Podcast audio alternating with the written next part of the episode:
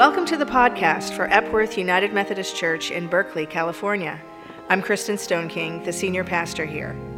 And I'm Brian Adkins, associate pastor.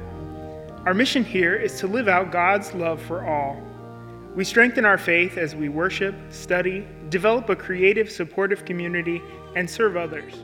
Our podcast blends a taste of the music that we experience here in worship on Sunday mornings, along with a scripture reading and a message.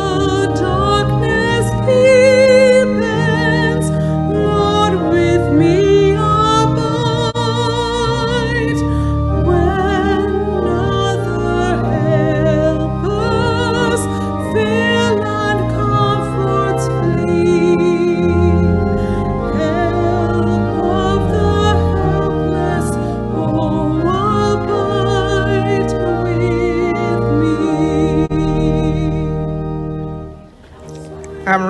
Luke chapter 24, verses 13 through 35, the walk to Emmaus.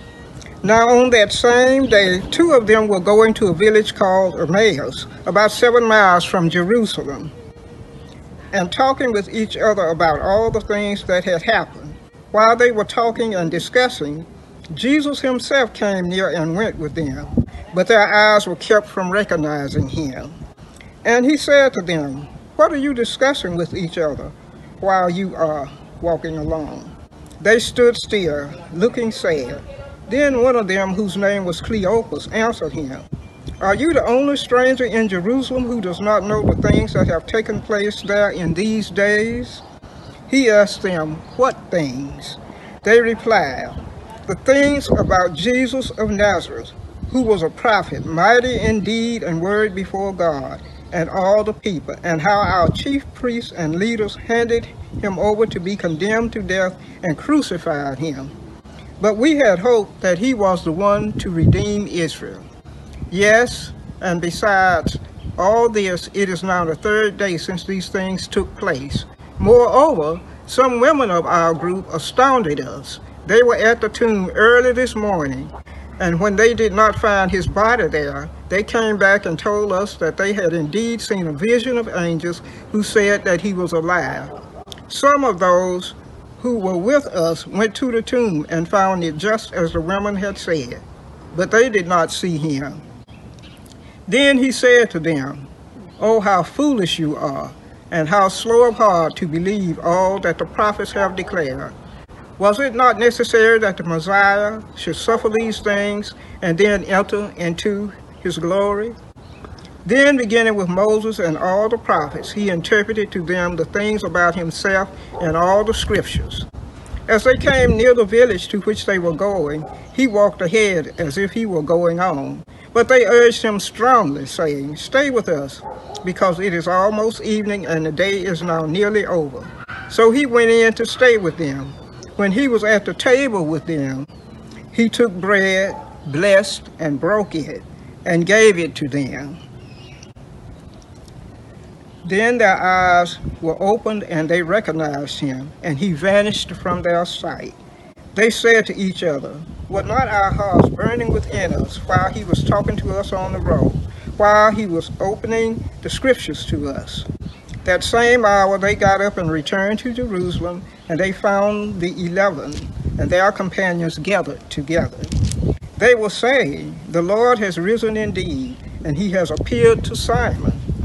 Then they told what had happened on the road, and how he had been made known to them in the breaking of the bread.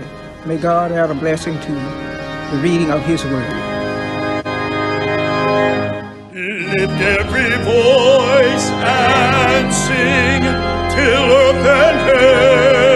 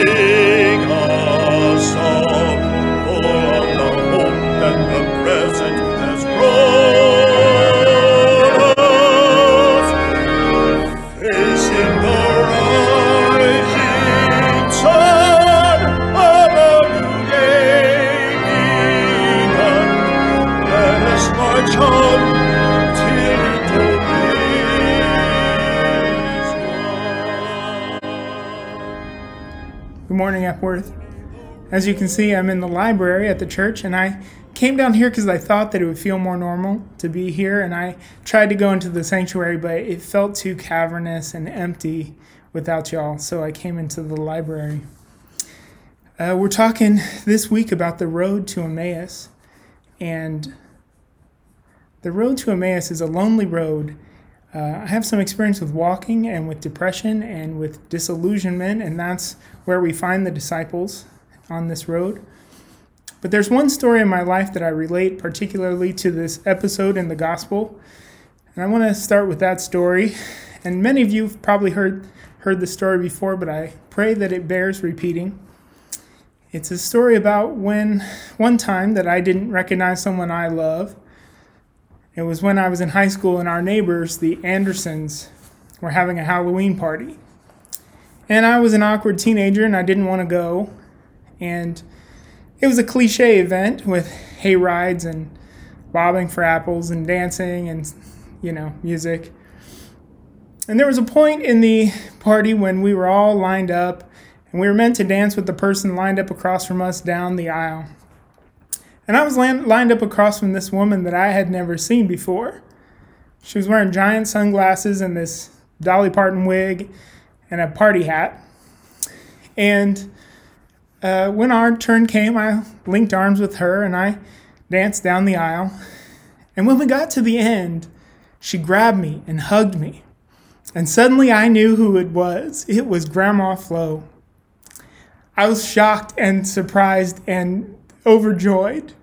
And it was in that, what she called a Holy Ghost hug, that I knew her. And I was, I, I just, it was one of those moments. There were so many moments in my life that she surprised me.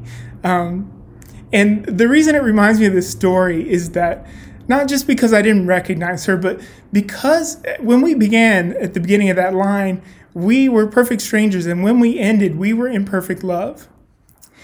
And it also reminds me that we don't often get to choose the person we dance with in life. And thank God for that, because sometimes we're pleasantly surprised.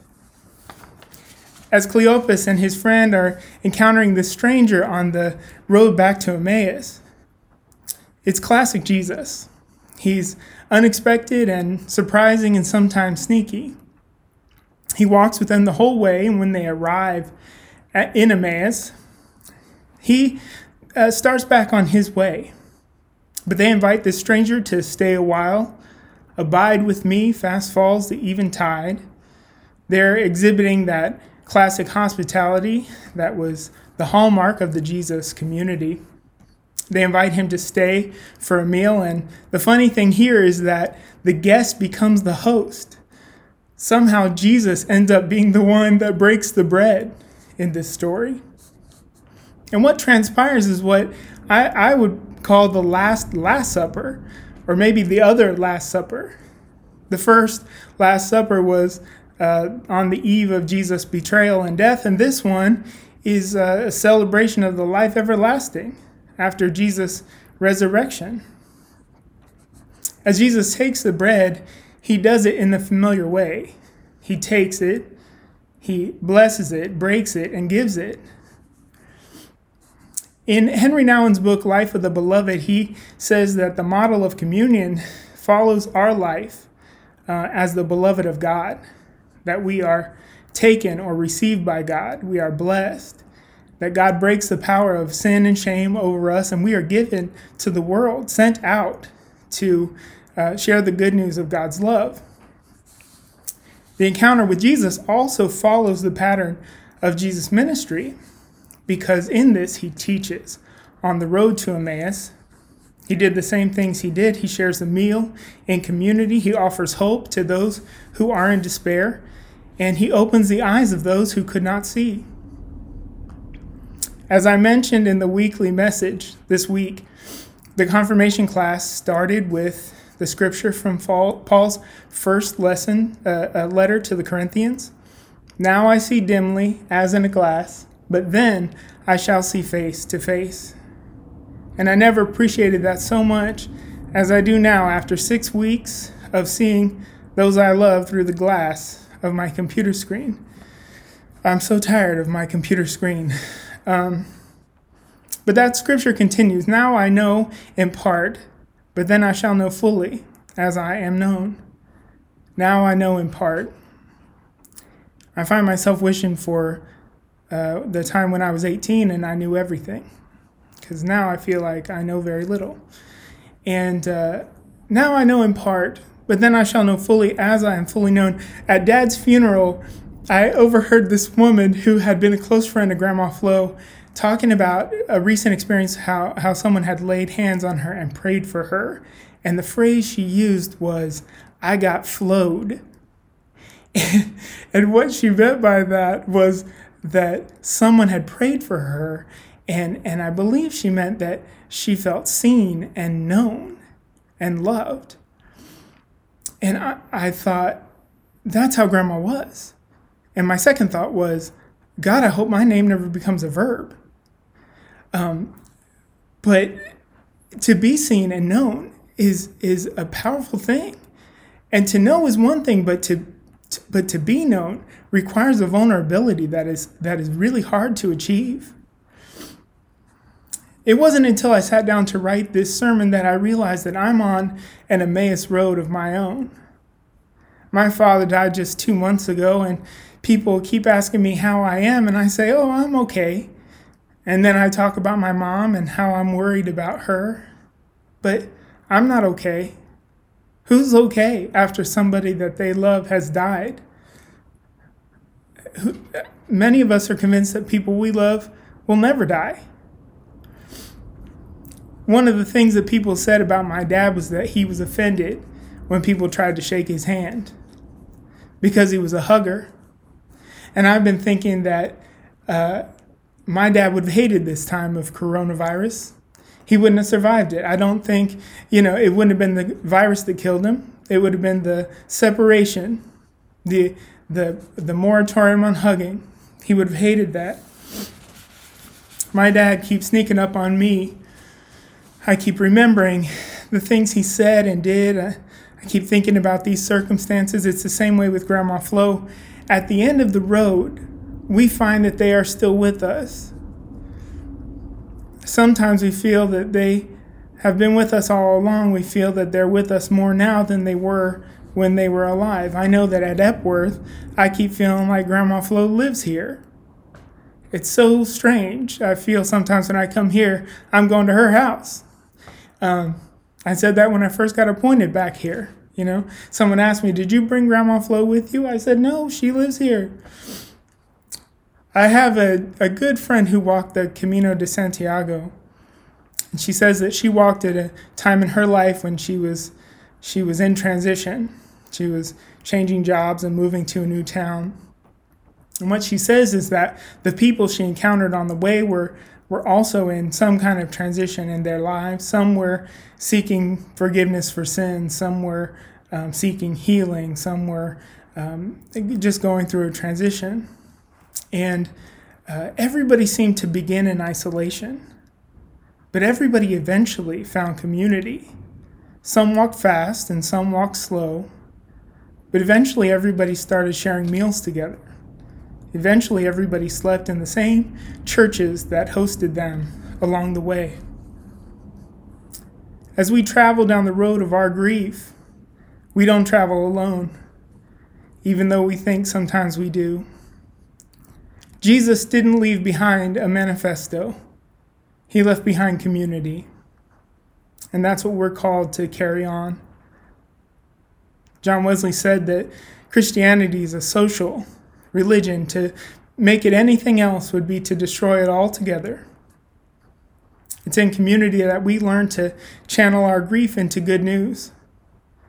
That's what these two uh, travelers on the road to Emmaus did. As soon as they realized it was Jesus, they said, Do not our hearts burn within us? And it says, In the same hour, they turned around and went back to Jerusalem to tell what they had seen we learn to share that good news. We learn to tell what good thing God has done for us. We share what, how we made it through. Abide with me, fast falls the eventide. I fear no foe, with thee at hand to bless. Ills have no weight, and tears no bitterness. Where is death's sting? Where grave thy victory? I triumph still, if thou abide with me. We find that love abides when we abide with one another and God abides with us. Thanks be to God. Amen. You've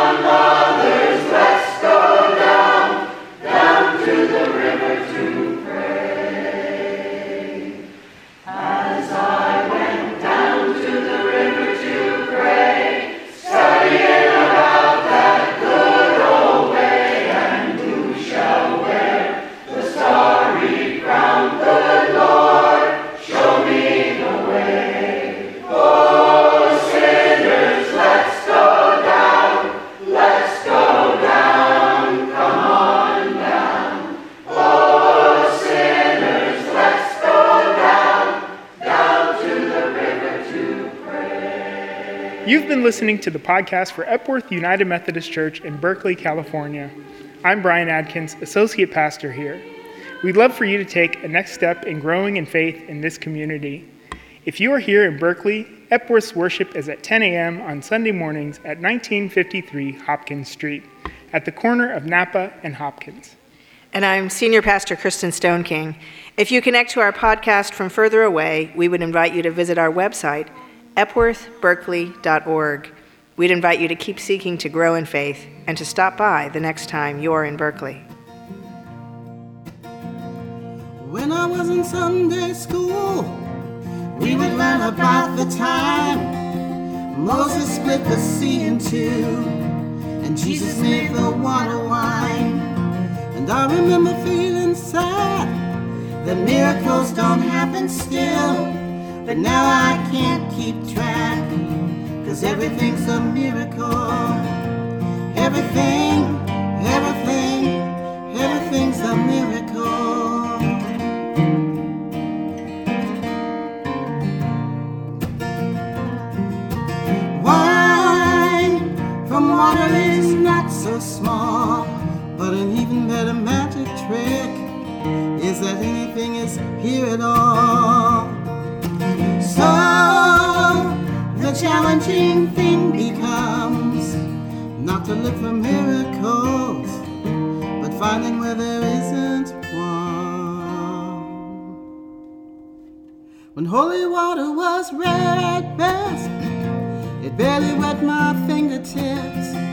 But now I have to hold my breath like I'm swimming in a sea of it.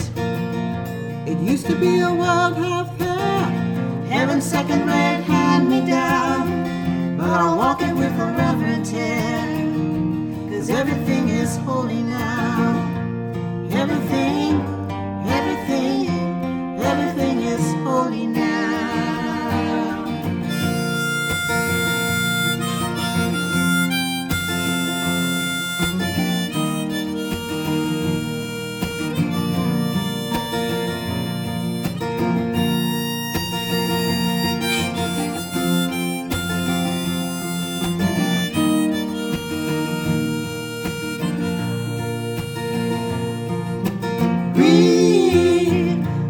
questioning child's face and say it's not a testament.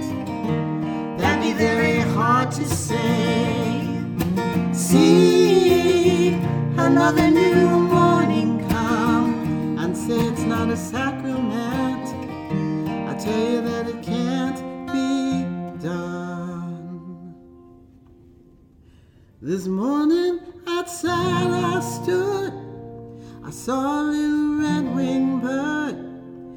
shining like a burning bush, singing like a scripture verse.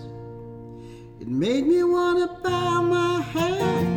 I remember when church loud, how things have changed since then. Everything is holy now. It used to be a world half there, heaven second rate, hand me down.